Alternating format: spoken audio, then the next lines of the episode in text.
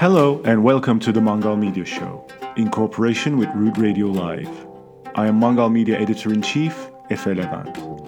To learn more about us and follow the articles discussed on the show, please visit our website www.mangalmedia.net. Mangal Media is supported entirely by reader donations. If you like our content and would like to see more of it, please check out our pledge options from our Patreon site. A monthly pledge of over $5 will give our readers digital access to our illustrated short fiction project, Guide to Every City. In today's episode, we will be joined by Sharanya Deepak to talk about her article, Delhi's Kebabs The Taste of Memory. In this article, Sharanya explores the modesty of kebabs and sets it against the backdrop of Delhi's narrative of itself. In doing so, she pulls the center periphery relationship that defines her native city.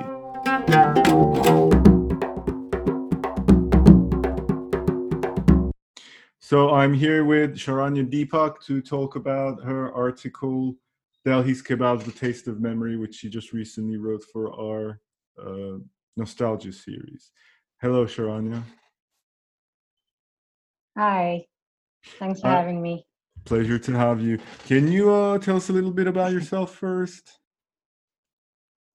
Yeah, so um, I'm a writer from uh, Delhi, and I write, I in a variety of things. But I, for the last year and a half, I've been writing about um, food cultures in India and like how, you know, just how they manifest and just the just trying to defy the cliche that Indian food brings everybody together, and like Indian food is this huge kind of traditional.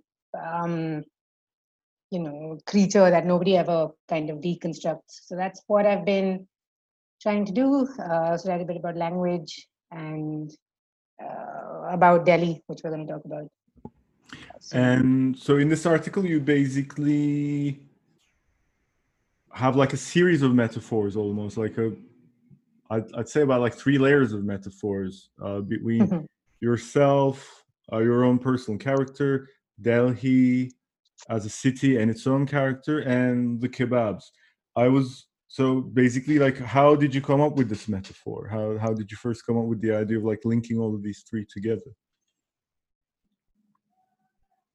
yeah i i don't know i think like you know the first time you told me about the nostalgia series and also after reading it um i did think about like what kind of rekindles nostalgia within me but also what is uh, sort of anti nostalgic you know like what kind of uh, like the concept of like constructed nostalgia what kind of goes against it? And i think the kebab kind of the seekh kebab roll in specific kind of fits that perfectly because um i mean i guess i kind of instinctively jumped to thinking about food and then when i thought about food and how i grew up i didn't really eat we didn't really eat so much uh, indoors because both my parents were working and like I'd kind of like walk home from school and you know it was a had a life outside in a neighborhood or like outside where I went to school.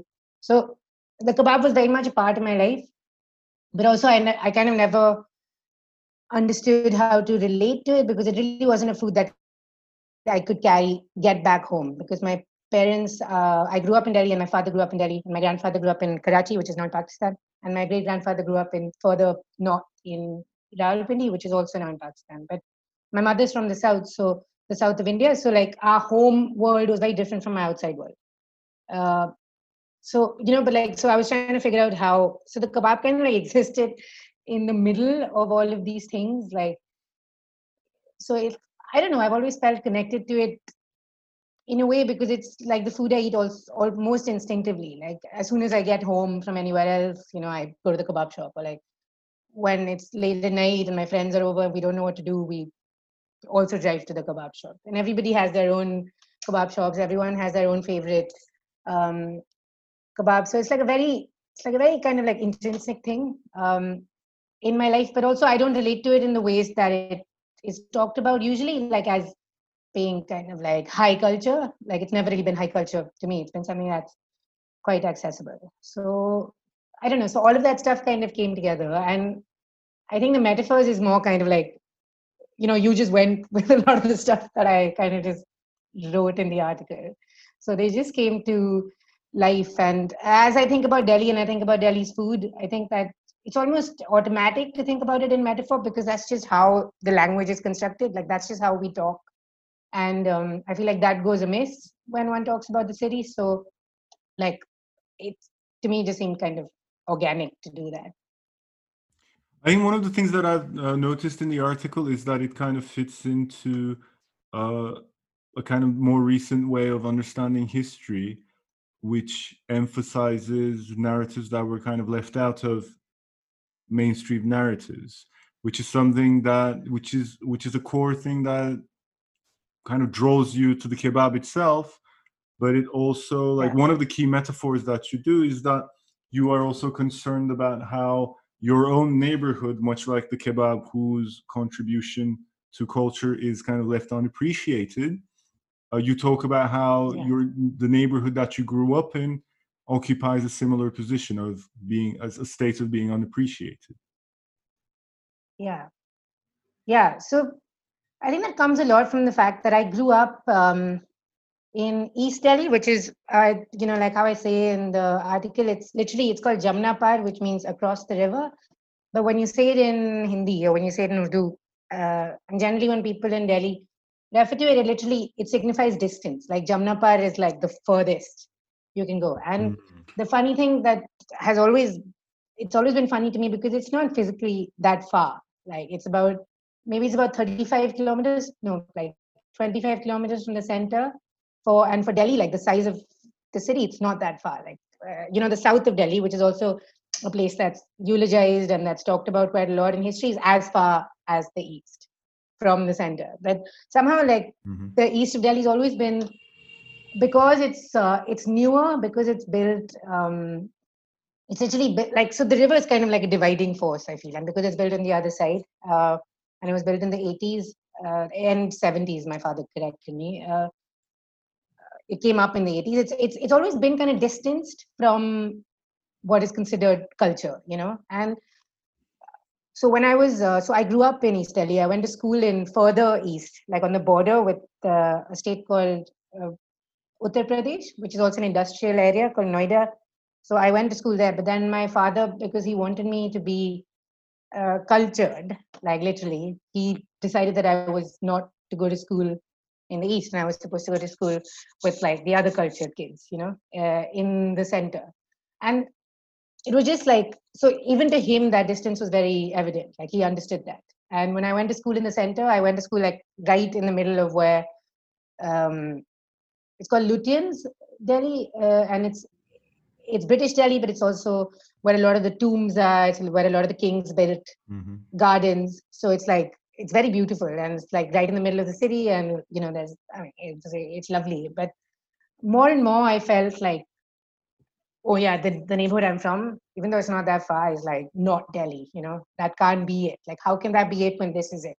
So i feel like there's so many like east delhi like jamnapar there's a lot of narratives that are left out like the west where which i don't know very well but again they're not no one considers them part of the city because they're they're kind of like home to immigrants from Peshawar, which is now in Pakistan, but like also kind of like quickly growing neighborhoods that tend to be a little bit you know flashy. There's some little bit of new money. So old, like cultured, uh, literate Delhi will ignore all of these peripheries, and so I very much felt part of the the center uh, when I went to school there, but also there was like a part of me that just that doesn't belong there, didn't belong there. So you know, like the dialect that speak Hindi in would be different, or this English I'm speaking is like a cultivated kind of English that I learned at school, because the way I'd speak otherwise was not, and I've even forgotten, but like uh, was not like you know, it wasn't as Proper. polished or whatever. Yeah. So so there's been like so that's been something that i want to talk about quite a lot. And uh, i feel like we don't talk about this at all in the city. We don't nobody talks about peripheries. Um, nobody talks about different neighborhoods having different identities. Like people almost relegate that to being something that people do in the west. You know mm they're like oh we don't do that. Like people do in london but we don't do that because it kind of like defies this idea that we're like you know it, i mean now everyone brands all discourse of Delhi history around being post-colonial or like answering back to an imperial sort of view of the city. But like within that, uh, who gets to write history is like of the city is still no one talks about that. And it's not people from said neighborhood. It's always people from the center you know? It's people mm-hmm. that grew up in certain kinds of homes have fig trees in their houses and like um just that is the narrative. Like that's that's where it ends. So i thought that was a bit tired um i think it also helped that during covid i was kind of locked in into my neighborhood and uh, my resentment sort of turned into uh, affection almost. Like i've always loved it but i've always been resentful of like why it's not very pretty or like why you know why it's more polluted than the center. But i think because i was i had nowhere else to go because mm. we you were just locked into your neighborhood. I almost like started having a life there again for the first time since i was about 15 so that helped um, reconnect with it a little bit so i thought i wanted to talk about it the kind of thing that you're describing i mean my familiarity with um, with Indian modern Indian history and the kind of the historiography of it is kind of limited. But from what I understand, with my limited understanding, a lot of what you the, the criticism that you make about the center of Delhi versus the periphery of Delhi, it sounds like it also repeats the criticism against the kind of uh, post-colonial Indian intellectuals from the 70s and the 80s and yeah. more contemporary criticism kind of accuses them of having been stuck uh, within a more Brahman perspective and not having understood the caste differences within India as well. And yeah. I think there was the case of Arundhati Roy, I think, of you know saying that she doesn't have caste. And I think this is also something that's said about Gandhi a lot, isn't it? That he was above caste and stuff like that. Yeah. Yeah, very much. I mean, I think the only people that can be above caste, uh, me included, oftentimes, are people that are come from dominant and powerful caste backgrounds. Like the idea of being casteless is something very much that people with caste privilege can go on mm. about. But mm. you know, uh, it does. It does like. I mean, it just goes against something that's very really happening today. So I mean, it's it's irresponsible. But all all histories and all um, you know discourse useful as it has been in many kind of spheres globally even has been constructed by people from a certain kind of background mm. and this is the kind of background that my father wanted me, me to be part of mm. because he wasn't and he knew and honestly i feel like i even had access to said discourse in the center of delhi because i am from an upper caste family so there is like a lot of things. And i you know he he grew up uh, upper caste but working class. But like pure me to like not and but that's a passage that like i could take because i have a certain uh you know i have caste privilege. So like it's all just quite uh, skewed. But uh, even like like neighborhoods like like mine don't really fit these um or like west delhi don't really fit the purposes that these kinds of this you know this kind of like rhetoric espouses like there's there's a certain homogeneous construction of like Indian identity that mm. won't they won't they can't expand to what is like really physically a lot of India. So yeah, I think it's um, it's definitely all connected, mm-hmm. and it's it's also why people don't want to talk about neighborhoods that are not, uh, you know, like it's it's almost like to as if to criticize imperial Britain, you need to look like them uh, mm. or like talk like them, which is uh, yeah which is like which is really exhaustive and that's but that's just how it happens like our most celebrated uh, quote unquote writers and academics are all people that essentially talk british and can talk mm. back to that what uh, think, yeah. oh, go ahead go ahead no i just i don't know i don't know if this is related but i just watched this show called uh, a suitable boy which is uh, a novel by this novelist called vikram seth and it was written in the 80s, no, 90s, I think. And it's about partition and it's about um, uh, a city that's based on Lucknow.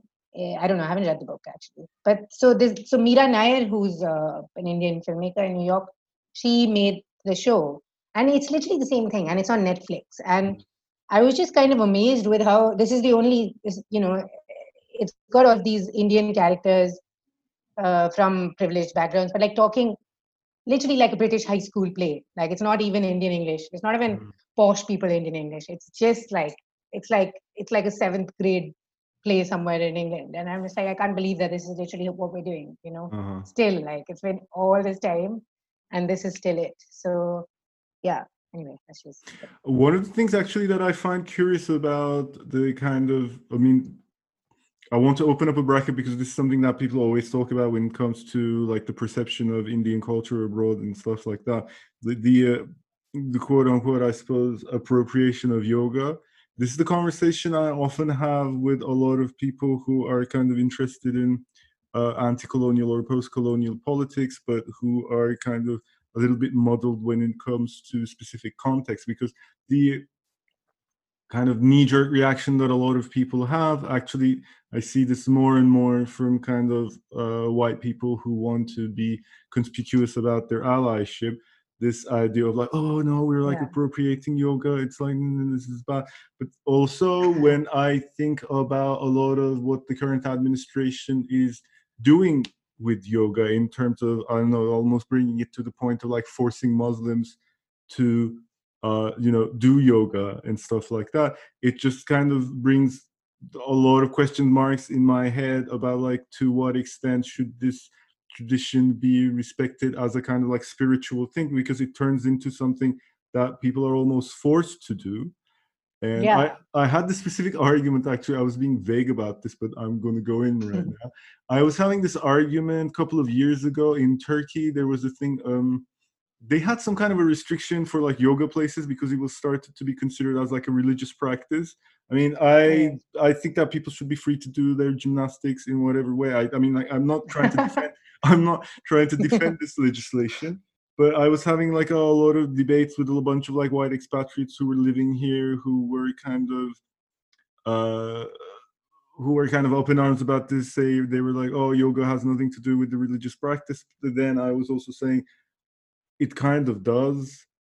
Uh, but yeah. then you get into the problem of if you're going to just treat it as a gymnastics, then you have to kind of like take out the religious aspect, which then considers to be appropriation and then yeah. it kind of like muddles a lot of you know muddles a lot of people's heads when it comes to the kind of like the political thing about like what it should be yeah i think you know and this thing about yoga is like the way that a lot of people treat like a lot of things about india like vegetarianism yes, like yes. um you know you see people like wanting to do it as like a health healthy lifestyle but not wanting to address what it means mm.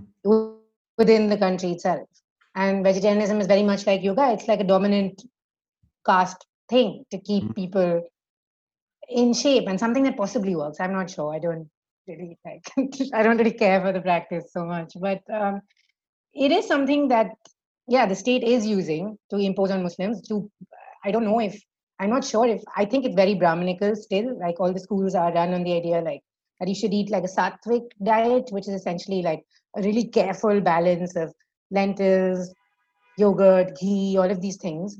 So, I mean, yoga is also like, it comes from people of massive privilege, not like even just people that have a little bit more privilege. And it's, to me, it's weird when it's kind of branded as something that's ascetic, you know, that's like, oh, people with like almost nothing do this. And it's like, no, it was invented with people with a lot of, who had one, had, who had time from not doing any labor to figure out how exactly to balance their body because if you're going to work the fields you don't have to like come up with many many ways to whatever figure out your you know just the way your systems work. So yeah i think i'm not so angry with white people doing i mean like it's annoying. I think it's like it's annoying to watch uh, and it's funny but like i honestly if somebody went on like a huge like if that was like the big point of it's what people call chai tea activism. You know, it's like when Indian Americans are shouting about people saying chai tea, but not like that's it. Like Padma Lakshmi goes on whatever on some show and is like, stop saying chai tea because it's cultural appropriation. But like not addressing that all chai is grown by little slave labor even today. Um, in Assam, like not being bothered about that. It's like much of the, I think much of the outcry about yoga is it's similar. It's like it's like yeah, sure, it's it's kind of annoying to see you know white women profit of it for sure but like should indian women profit of it then like who because it is like a thing for for profit which itself uh, I don't know. It doesn't make. I find it. doesn't I find it almost more irritating. People who complain about the appropriation of yoga, I find them almost more irritating. than yeah. Stereotypical like white yoga nuts, you know, like Yeah. because they Yeah. impose their wokeness on everybody else, and we have to get in kind of like clap for them and stuff like that. I find that to Yeah. be more of an emotional burden.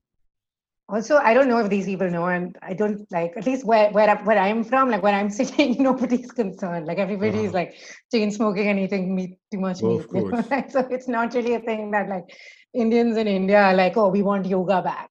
Yeah, yeah, yeah. So I don't think- think so. yeah, so I think that's what's like usually with the diaspora activism. Also, it's really kind of confusing to me. Where I'm just like nobody, like no one cares about you know white people eating dal chawal or like white people know it's like spelling. Like sometimes I remember there's this girl who wrote this long article about um I don't know people in America, white Americans spelling chai the the Turkish way instead of the Indian way Uh-huh. and like how that made her really angry. But I was like, why? You know, like honestly, there has to be more. Like if Uh. you actually lived in India, there'd be much more to be angry about. So there's not like, so this is yeah. This I mean, I agree. I get. I don't really think it's like useful activism. Hmm. there's a lot of it. So it's definitely there. so let's get back to the kebab and uh, i'm wondering now because you brought in the I like the the question of kind of vegetarianism and all that also Yeah. and kind of like one of the aspects that people kind of attribute to hinduism also is that like it's like so peaceful and it's like against violence and stuff like that it's about one, being one with nature I, I don't know what fantasies there are about it but one Yeah. of the um, facts of life is that you know the Muslims who actually butcher animals, they can. And I mean, this is what I see in the news. They are occasionally lynched by kind of like Hindu mobs. There's stuff like this also happening. So, so Yeah. I'm thinking like, to what extent? Because like for me, living in Turkey, kebab is just like a very, very ordinary part of everyday life. There's absolutely nothing controversial or subversive about the kebab at all. Uh, Yeah.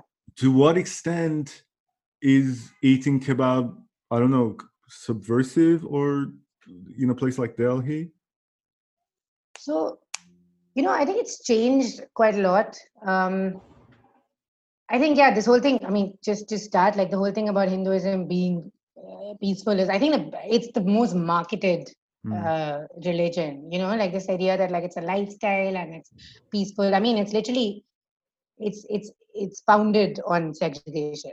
Like it's not even like that happened later. And I think a lot of, and this is also like a lot of post-colonial scholars try to say that the British kind of like brought it, like broadcast the caste system, but it's literally like, I mean, it's like capitalism, but like seven, you know, 5,000 years ago. Like it's just like, it's, it's literally founded on the idea that some people profit of other people's labor and then exclude them from it. So I honestly, I don't see that the rise of this government right now, like this very right wing, um, you know, militant Hindu outfits that are rising, I don't see them as that much different from the more kind of what people call soft Hindutva, the more like whatever peaceful quote unquote Hinduism. Like they're both, you know, one just is louder and brutal and one is quiet and brutal. So I think this stuff has been happening for so long. And um, I think eating the kebab in Delhi has definitely become a bit more subversive. And also, like, uh, there used to be this place where I used to go as a kid called uh, Mia Kebab, which is just outside uh, the Jama Masjid, which is so Delhi's seven historical cities, and the oldest one is um, it's not the oldest, sorry, it's one of the oldest is the one that's built by Shah Jahan, and it's called Delhi Six, like that's the postcode, and um, it's kind of where all like it's it's uh, it used to be very rich, but like it's gotten quite poor now, and like but but it's still where like tourists will go first, you know, and it's got the biggest mosque in South Asia, it's called the Jama Masjid.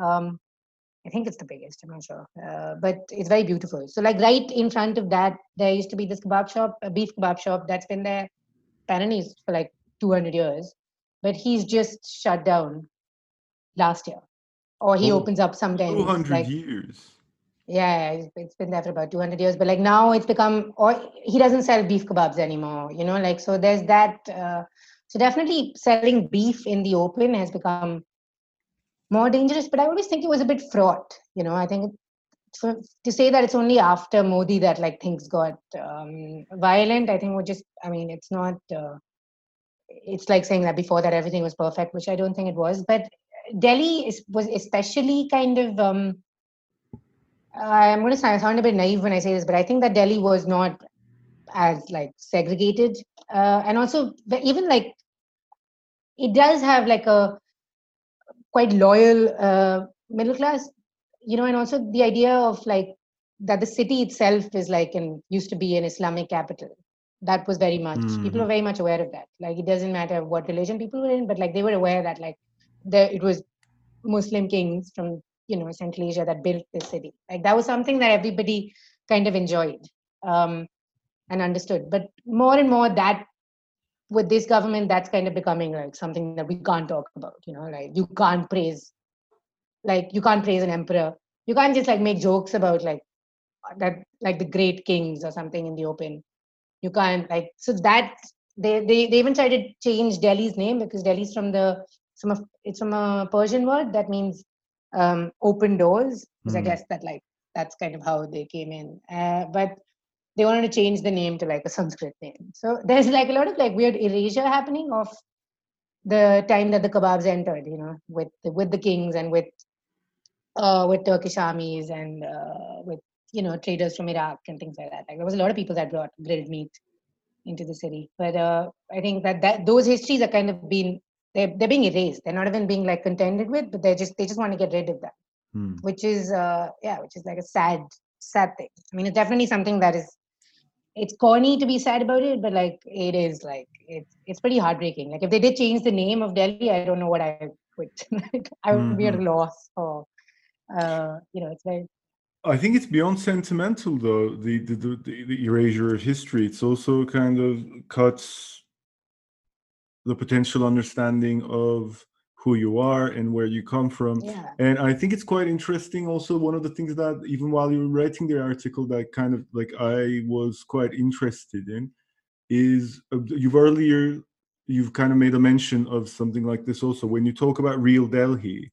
You know, you talk about yeah. central Delhi, for example, and yeah. for example, I don't know, like in Istanbul, when we talk about real Istanbul, we try to say i mean you've seen all the touristy stuff but yeah. you have no idea what real istanbul is like because it's population wise it's humongous compared to like the tiny center of istanbul and yeah. even the surface area compared to the this okay like there is a historic center of istanbul which is kind of like the um what's known as the golden horn and there's like the two sides of it and yeah. then there's the Bosphorus, and then it kind of splits into two. It splits into multiple things, but like everything outside that kind of like small center is yeah.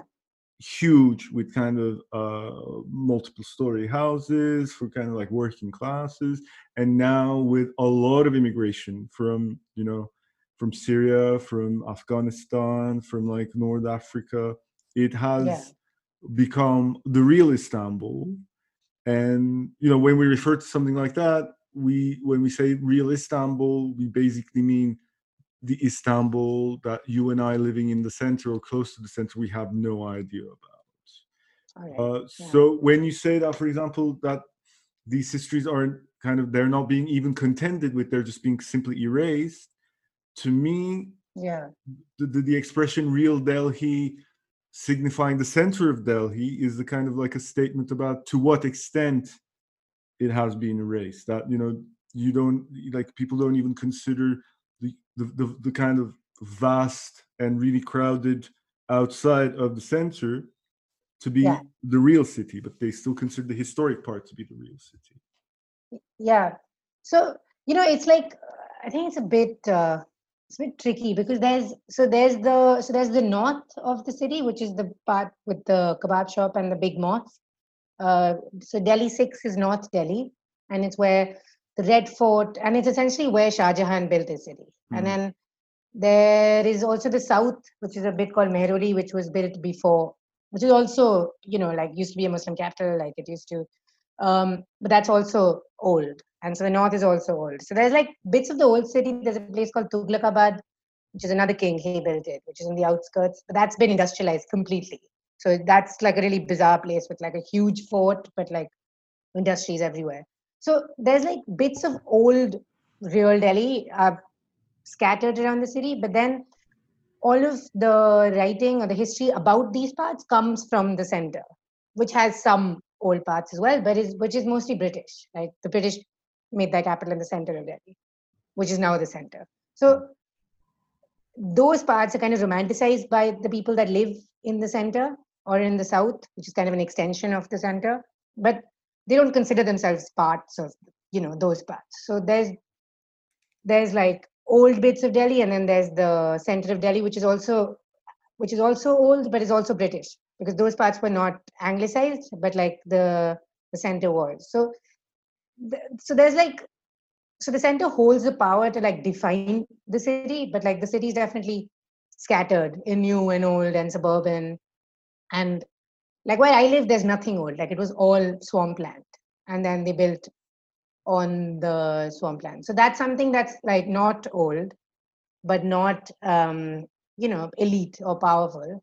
Uh, and it's just like a place that is kind of like now people are a bit interested in it because everyone's kind of found out that it's like inspired by post-Soviet buildings. So mm. people are kind of like, and it's very, it's like, uh, it's very like uh, urban middle class structures, which I guess are like quite similar around the world. So they, so now it's become like something that people are um, addressing, but it's not, it's not like still not realness, you know, like there's no, like it's not, it's not included. So like so I think that real Delhi is still like parts that are pretty and old or like impoverished and old, but like it's very much things that were built before. Mm. So and the city is growing at such a at such a pace that there's like building happening everywhere, and um, so the kind of like newer urbanized, um, almost like hyper urban neighborhoods are not are not included, and because it's built on swampland, it tends to be you know smelly. Uh, there's a lot of there used to be a lot of diseases when I was growing up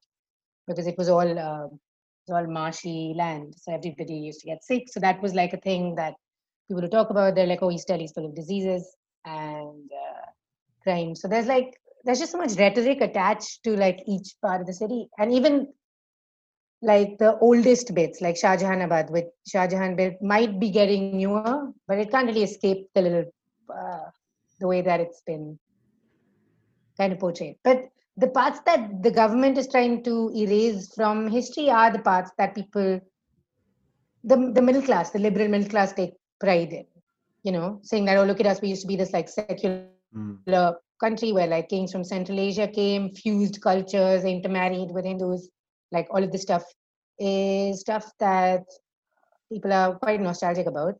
But is is that that's the stuff they're trying to change or take away.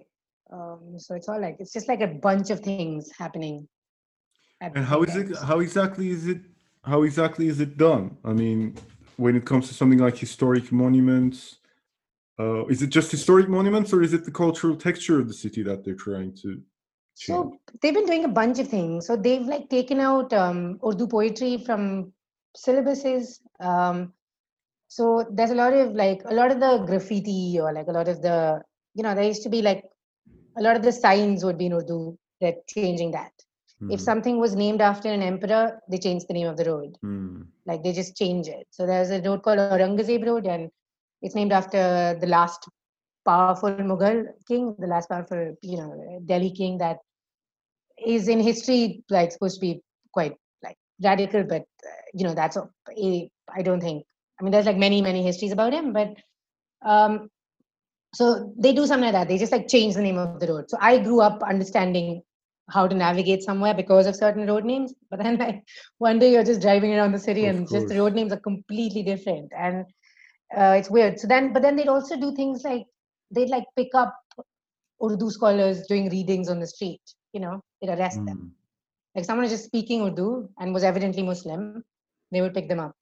Um, but uh, and Urdu, but the thing is that Urdu is spoken by Hindus as well. Like anyone that grew up in Delhi at a certain um, in a certain period speaks it. Like despite you know whatever religion they were, it's just that a lot of traditional Muslims would study it because they study the Quran, and so they write it better. So so I mean, they're doing a lot of things. They, the National Library, for example, they've um, a lot of the manuscripts and a lot of the literature that used to be on display was by poets that lived during the kings or like you know so they lock those up they'd um, actually my grand uncle like my grandfather's brother-in-law who's passed away now but he used to be the convener of the library like he used to be the librarian for over 35 years and he restored a lot of like old Qurans and like you know just like old poetry, just a lot of spiritual poetry. Um, but they've and my his wife, my uh, my grandfather's sister, uh, was you know she was heartbroken because they've just kind of like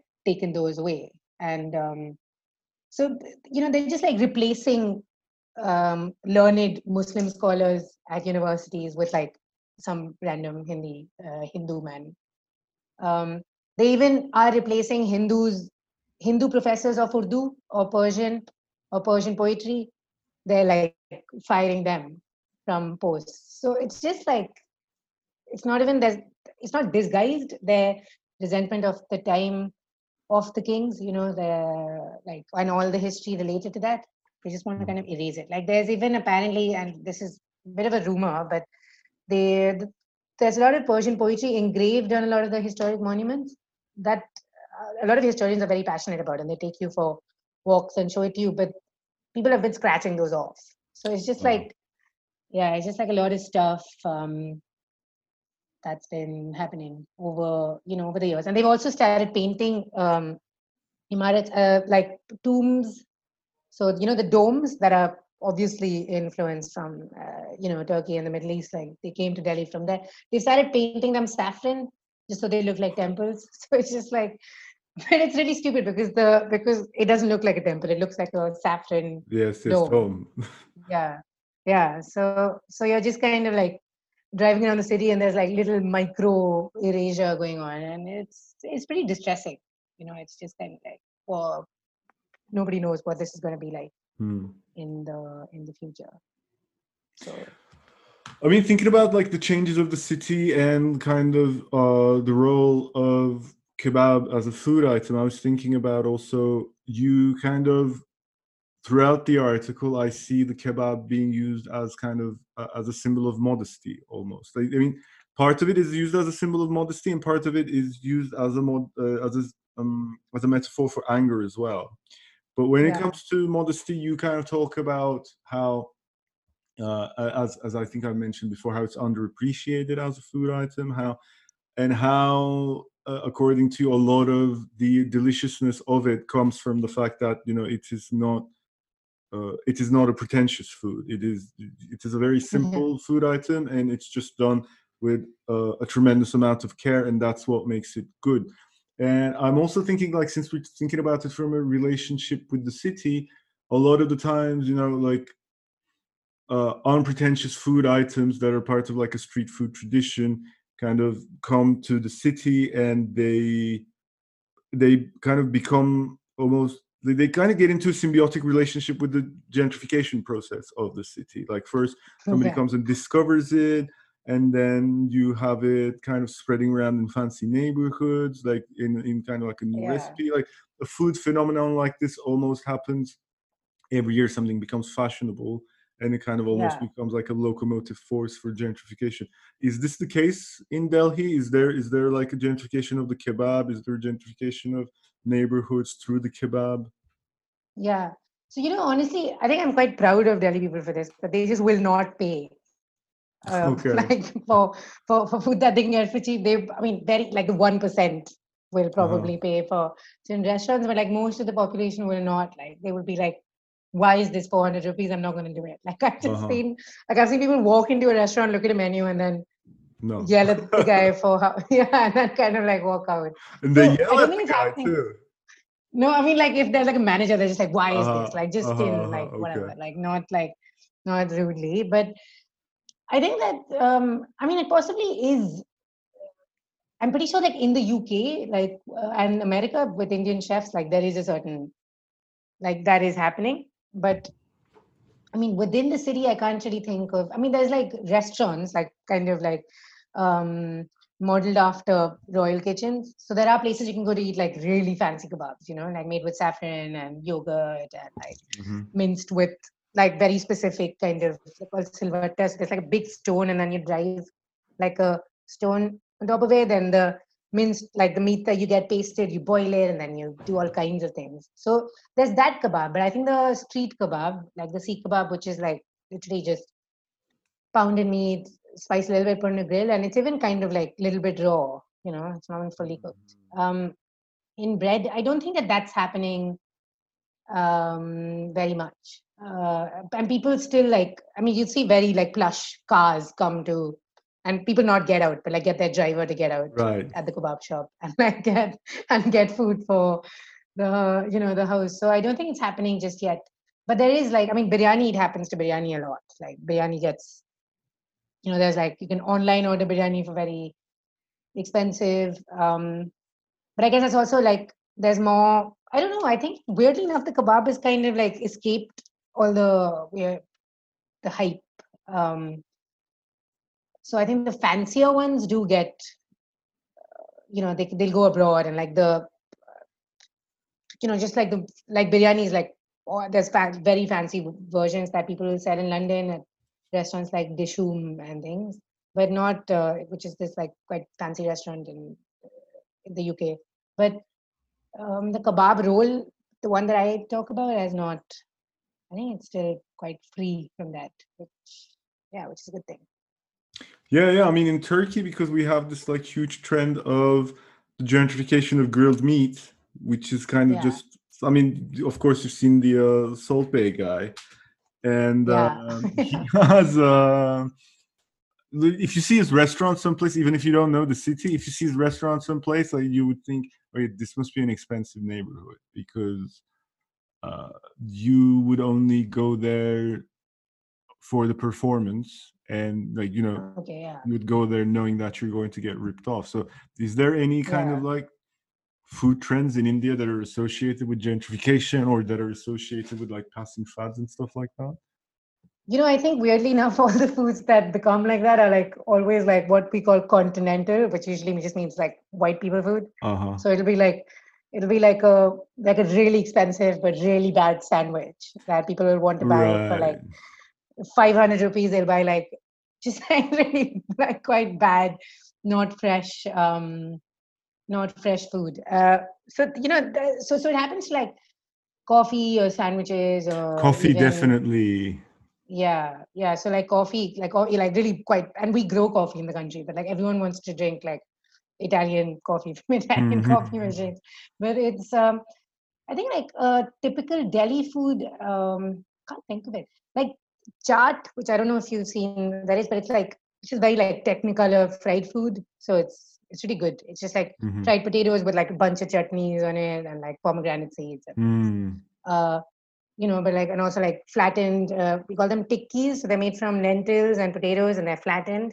And then again, like chutneys and yogurt and stuff. Like, there are fast food chains that sell those, mm-hmm. but they're still not, they're still like aimed towards aspiring middle class um, communities. So it's not so much like super expensive kind of stuff. And weirdly, like I think all the upscale food is always like foreign, uh, and not even foreign, just kind of. And I don't know. I always talk to my friends about why there's like no Middle Eastern food in Delhi. Like there's no mm. restaurants, uh, even in fancy neighborhoods. There's, they just don't exist. Uh, and I think it's still because like pe- people of a certain class who uh, kind of, you know, invite these restaurants to open up only want to eat Western like food from Europe even mm. now. So um, yeah, so I think like I can't really think of uh, yeah something that yeah. I, I weirdly enough, chai is getting gentrified in. I mean, you can buy it for five rupees, but like there is places where you can like buy it for two hundred rupees in like a fancy mm. shop, and they'll call it like, and they'll use like bag tea and everything. so instead of like drinking fresh tea on the road, like I know many people that would you know, walk into like a fancy chai shop and buy like an expensive cup that they could walk with and things. So yeah, so it's happening with tea. I think one of the now that I think about it, also like one of the biggest food trends of our age is health food basically and kebab doesn't really sit well with that i think like the great enemy No. of the kebab in turkey right now is the entire idea that it's too greasy etc Yeah. etc so like is kind of uh, the kebab in delhi going to survive that health food craze I mean, I think so. I think that I still like trust Delhi people to like be extremely unhealthy. So thank, thank, thank God. Uh, But there is a lot of the wellness trend is like it's there's these like bowls restaurants. I don't know if you guys have those. so but, you like, have them in delhi too yeah, yeah, yeah. yeah have, so Goa, so Goa because it's like full of these like lifestyle junkies, you know, like right right. there's just so many like there's just maybe like five bowl restaurants like just serving like quinoa bowls and whatever. And like curious things happening in india with the gentrification of these foods is that foods that essentially farmers eat or like brahmins don't eat. You know brahmins eat like white rice and like lots of ghee and traditionally ages ago lots of meat like really lots of meat. And it was uh, so brahmins like demonized meat eating for their own purposes only later like brahmin communities used to eat. Oh okay i they used to eat a lot of meat. Yeah like animal sacrifices the whole thing. But um so all of the so the all these bowls restaurants will use like traditional grains uh, things we were eating before white rice you know? White rice came with the english mostly. Before that like rotis and everything were not made with uh, i mean white food was not a thing. Like it was mostly grain like even like millets of many kinds and Mhm. uh, sorghum you mean white food as in the whiteness of the food item itself or yeah, yeah, Okay, yeah. Whiteness okay. of the food, like polished, polished food. Like uh-huh that's something that uh, quite recent, and that's also why a lot of Indians have diabetes and things because like it's almost aspirational to eat uh, polished kind of food, but it's not like our systems are actually made for that stuff. You know, so Mhm. so the wellness trends will capitalize on this very basic knowledge and like kind of get um, food from farmer communities and sell it at like ten times the of price. course So that's like so superfoods are actually just food. Like it's just what people were eating before the Mhm. 60s. So it's just really quite like that stuff really like it really bugs me like you know just selling like really basic food for that expensive and then not giving people incentive to eat their own food essentially so farmers are eating not healthy food anymore because of that so there's that like trend going on. Because of what they don't because they don't eat what they cultivate anymore. Yeah because they could just sell it for as much money. Mhm. so yeah. Yeah and that is like you know it's just completely like selling something as indian but detaching it from like being like oh you know we are bringing this back uh, like millets. But Mm. everybody like my mother eats millets every day. Like they never have it's just that my generation because we grew up in like what we call post lib which is essentially like in 1993 the markets opened up to the world. So we started getting like food from everywhere. Mm. so we saw our own food as something that was like backward you know? So now they'd be like oh they're like really capitalizing on because people are getting sick they're just like going back to eating Ah, stuff that our parents used to eat. But then making it such a gimmick like uh, selling like a, a millet bowl for maybe you know like really unaffordable prices which is like besides the point because it's actually quite cheap so they're just profiting off this uh, I mean, were these food items at any point considered to be like lowly and kind of like quote unquote peasant food and stuff like that? So that this is why people Yeah, yeah. them, right? Yeah, very much. And I think like I mean food has so much to do with aspiration, you know, like really, I remember like how much McDonald's I ate because it was not uh, I think 2003 was when we got it. So you just like and my dad even today like if one of my like especially one of my white friends comes to visit like he goes to the markets immediately and buys like white bread and like you know Oh. like packaged cake and stuff and those guys don't eat that they want to eat like grains and vegetables and Yeah, yeah. Well, I mean, like fancy Yeah, to them, like- of course. yeah so he just doesn't understand he's like why these are you know these are white people like why they Yeah, eating yeah, yeah. fancy food so then i have to be like that's not actually fancy like, anymore so it's just uh, it's really like it's really weird like but honestly it's like constant aspiration. Like we i think indians get over like a certain food trend like brownies or something and then like another thing will come to completely take over. So yeah. But the yeah sorry. No, but like the these yeah. No it's just that the wellness trends are still like a very small margin of people you know? Mhm. like it's not like I think most people are still eating from their like gut and their hearts really like not so much mm-hmm. uh, like nutrition is still like an alien concept like we, we don't really talk about it so yeah when i was I'm, I'm thinking also about kind of like people's relationship with western food i mean in turkey I think people are usually quite uptight. I think a little too conservative sometimes about foreign foods in general. Like now that we have, um, mean, it's just kind of incredible that until recently, say what, like maybe 2012, 2013, until then, we didn't have any Lebanese restaurants, we didn't have any Syrian restaurants, we didn't basically have any falafel until the Arab Spring happened and a lot of people started emigrating here.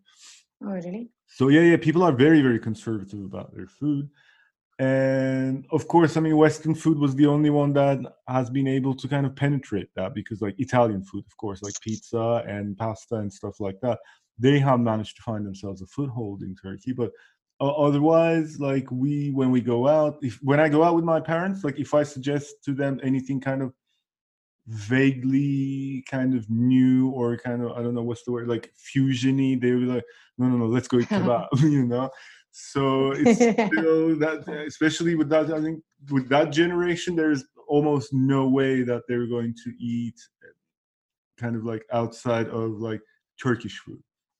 So, yeah. but when I was living in Taiwan, I've noticed that there was a tremendous craze for foreign food, like any Western yeah. food. I remember newspapers giving like kind of giving health advice to people because okay, like people were going crazy about burgers and in Taiwan, I think they kind of like a, the taboo against eating beef until not too long ago. So like burgers, when they came in, they were kind of like a bit of a ooh kind of thing. So people were going yeah. crazy about burgers, and the burger places because they wanted to attract more and more customers, they would make which when it comes to burgers, I think it's the ridiculous trend, like making them taller and taller instead of making them wider because you know it looks big. Yeah. So burgers start to get taller and taller, and I saw newspapers giving kind of like health advice, saying to people, you know, when you get a really big burger, do not try to bite it all at once because apparently a whole bunch of people have been hospitalized trying to bite a really really big burger and their jaws oh my god kind of, yes yes like they were going really into the, the, the neighborhood where i was living I mean, I wouldn't be exaggerating if I were to say that there was a new burger place opening and closing every month, you know. Yeah. And all of them, they were kind of like the furniture was done like those American diners from like I don't know Pulp Fiction or something. And yeah. it was it was huge. And like in further East Asia, like bread is not a thing at all. And they would have these kind of like bakeries that were doing like the biggest, puffiest bread um, yeah. and kind of marketed as being like the original French thing. And it was yeah. really huge. Like, where does India stand between that kind of conservatism and extreme fondness of Western food?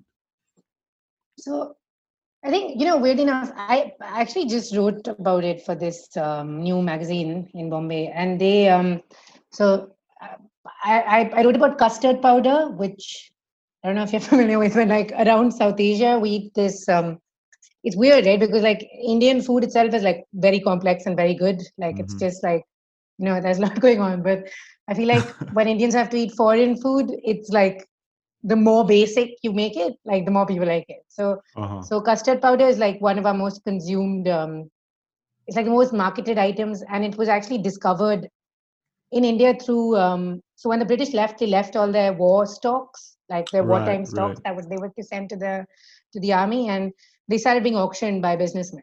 And there was like beans and all kinds of, I don't know, mackerel, mm-hmm. tin mackerel. But there was also this product that was like eggless custard powder that you just mix it in milk and sugar and you get like a gloopy bowl okay. of sweet dessert. Yeah, yeah. And Indians have taken it to such a level that like we make like most custard powder in the world now and eat it. And it's just made in all kinds of forms, you know, it's just like pink, like pink. My dad loves it. It's like pink bowl with a bunch of fruits. Or they like put it on biscuits and like mash it. I uh-huh, just do some uh-huh. really, really horrific stuff with it. And uh, but it's it's fun. Like everybody loves it. Like everyone, me included. You know, you eat it. So there's, I think like foreign foods always come here, but they don't retain their original form. They become like something that they don't really expect to be. Like we have this thing called um, pink pasta, which is essentially just like the like the, the sauce that people used to make dal, like ginger, onions, garlic, carrots, Uh-huh, it's all uh-huh. blended and like pasta is cooked in it, and like molten Indian cheese is put on it, and like that's like a huge seller in apparently Italian restaurants. So, like the aspiration to eat foreign foods is definitely there, but there's like a there's this food historian that coined a phrase called um, indigenizing hybridity. She calls Right. it. So essentially, I think she means that like foods from everywhere come here, but then they just become they just like become whatever you know, quote unquote, bastardized to the to the extent that they just become Indian. Like Mhm.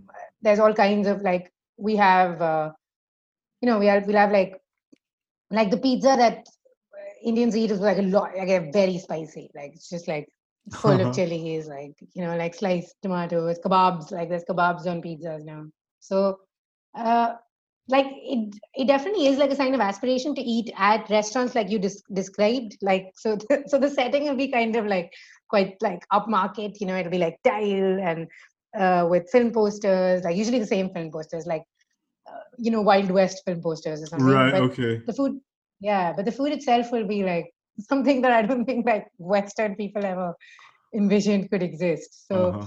it's just like uh, it's funny. Like for me, it's like a funny space to see how you know people want to eat like foreign foods, but then they want to eat it like they want to eat. it. Tell me this: like- Is it good? it's so good. Yeah, Yeah, I, I, I imagine it as being pretty good as well. Yeah, yeah. So there was a time where I think I was trying to like, I don't know. I think that this was like a sign of aspiration within myself, where I was like, oh, you know, this is not real. And I think it was after I came back from Europe, and my one of my closest friends is Italian, and I'd go to see her, um, in Rome, and I like visited quite a lot. So, and you know, the food's really good. But then I, when I came back home, everyone constantly wanted to eat like pink pasta. Uh-huh, uh-huh. I- yeah, and I was just like, guys, you know, this is not real. And my friends were so sick of me. Like they just stopped like they, you know, they were just so tired of me because they were just like, this is real. Like this is, you know, this is Italian food. Ah, and it's not like they, they don't consume it as like I don't care if it's real or not. They consume it as like this is original Italian food. Yeah, some people are like this is real Italian food. Some people are like this is better. so it's just like it's really it's it's funny. I mean, I think they're aware that it's not real, but if someone like me gets into the whole like discourse of like this is not authentic Western food, they're just like, yeah, we don't want to eat that, you know, like Mm. uh, so that's not really like I find it at the same time obnoxious and endearing that like Indians will put um chili sauce on like plates of like pasta. Like they Mm. just won't eat it. Like they like ask for a side thing and put it. So Okay. so I feel like it can be kind of insulting to a chef or like but it is funny, like you know, like it is funny to I watch. think I think I can I can I'm cool with that sort of stuff happening according to context and according to food. And when it comes to Italian Yeah. food, like I'm up for people doing whatever they want. Like I get so mad when Italians freak out about putting pineapple on pizza. yeah. Like that is Yeah. the one thing that mm. the the amount of snobbery involved in there about like because I find that no other country in the world gets taken seriously when they say No. you're not supposed to eat it like that. But only when Italians say that they're, you know, oh, you're not supposed to put that in the carbonara, then like people kind of like listen to it. So yeah. Like I, I'm all up for reversing that. Like whatever pisses them off. Like, for. Like I want Yeah. to try. That's how I got into pineapple pizza. I mean, I've had it when I was a kid, and I, you know, I could take it or leave it. You know, when I first had it. yeah. But then the more I saw people getting uppity about it on the internet or whatever, and kind of like Italians coming out on their little food blogs and like raging about it, the more I thought. Yeah. I'm going to eat this until I find the version of it that I like, and then like every time I order pizza, like half the time it's going to be pineapple, and now I'm crazy about pineapple pizza. Like I've actually made really good. myself like it, you know. Yeah, I think it's really good. And also, like, even when I was doing this custard powder thing, you know, everybody loves it. Like, Hmm. generally people love it, but then there'll be like the few very elite food critics who spend half, like, you know, they like live between London and Delhi, who are just like, oh, like, this is vomit and who eats that? Because I mean, it's it's quite synthetic tasting. Mhm. So it's kind of like you know these food these food critics will be like, why do people eat such a such a beautiful dish? Custard has been reduced to this by Uh-huh, uh-huh. Indians. but for me, it's just really funny because like everyone eats. Like just people are just like not having it. They'll still buy it and eat it.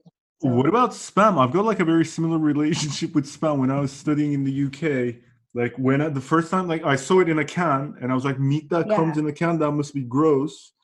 And yeah. although I shouldn't be eating pork technically, like I I was kind of fascinated with it. Like it's both kind of tasty because I guess it's got a lot of salt in it, and like you can put it into anything. And for a student, yeah. it's absolutely ideal. I mean, the last time I've had it, it kind of because I'm getting older, I guess, it kind of upset my stomach. But the taste I thought was still fine. I mean, the, the reason that I wouldn't eat it now is because I guess what I imagine is happening, all the salt is dehydrating me. And yeah. uh, it makes me actually feel a little uncomfortable in this, in yeah. my older age. But is that is that is that a popular thing in India?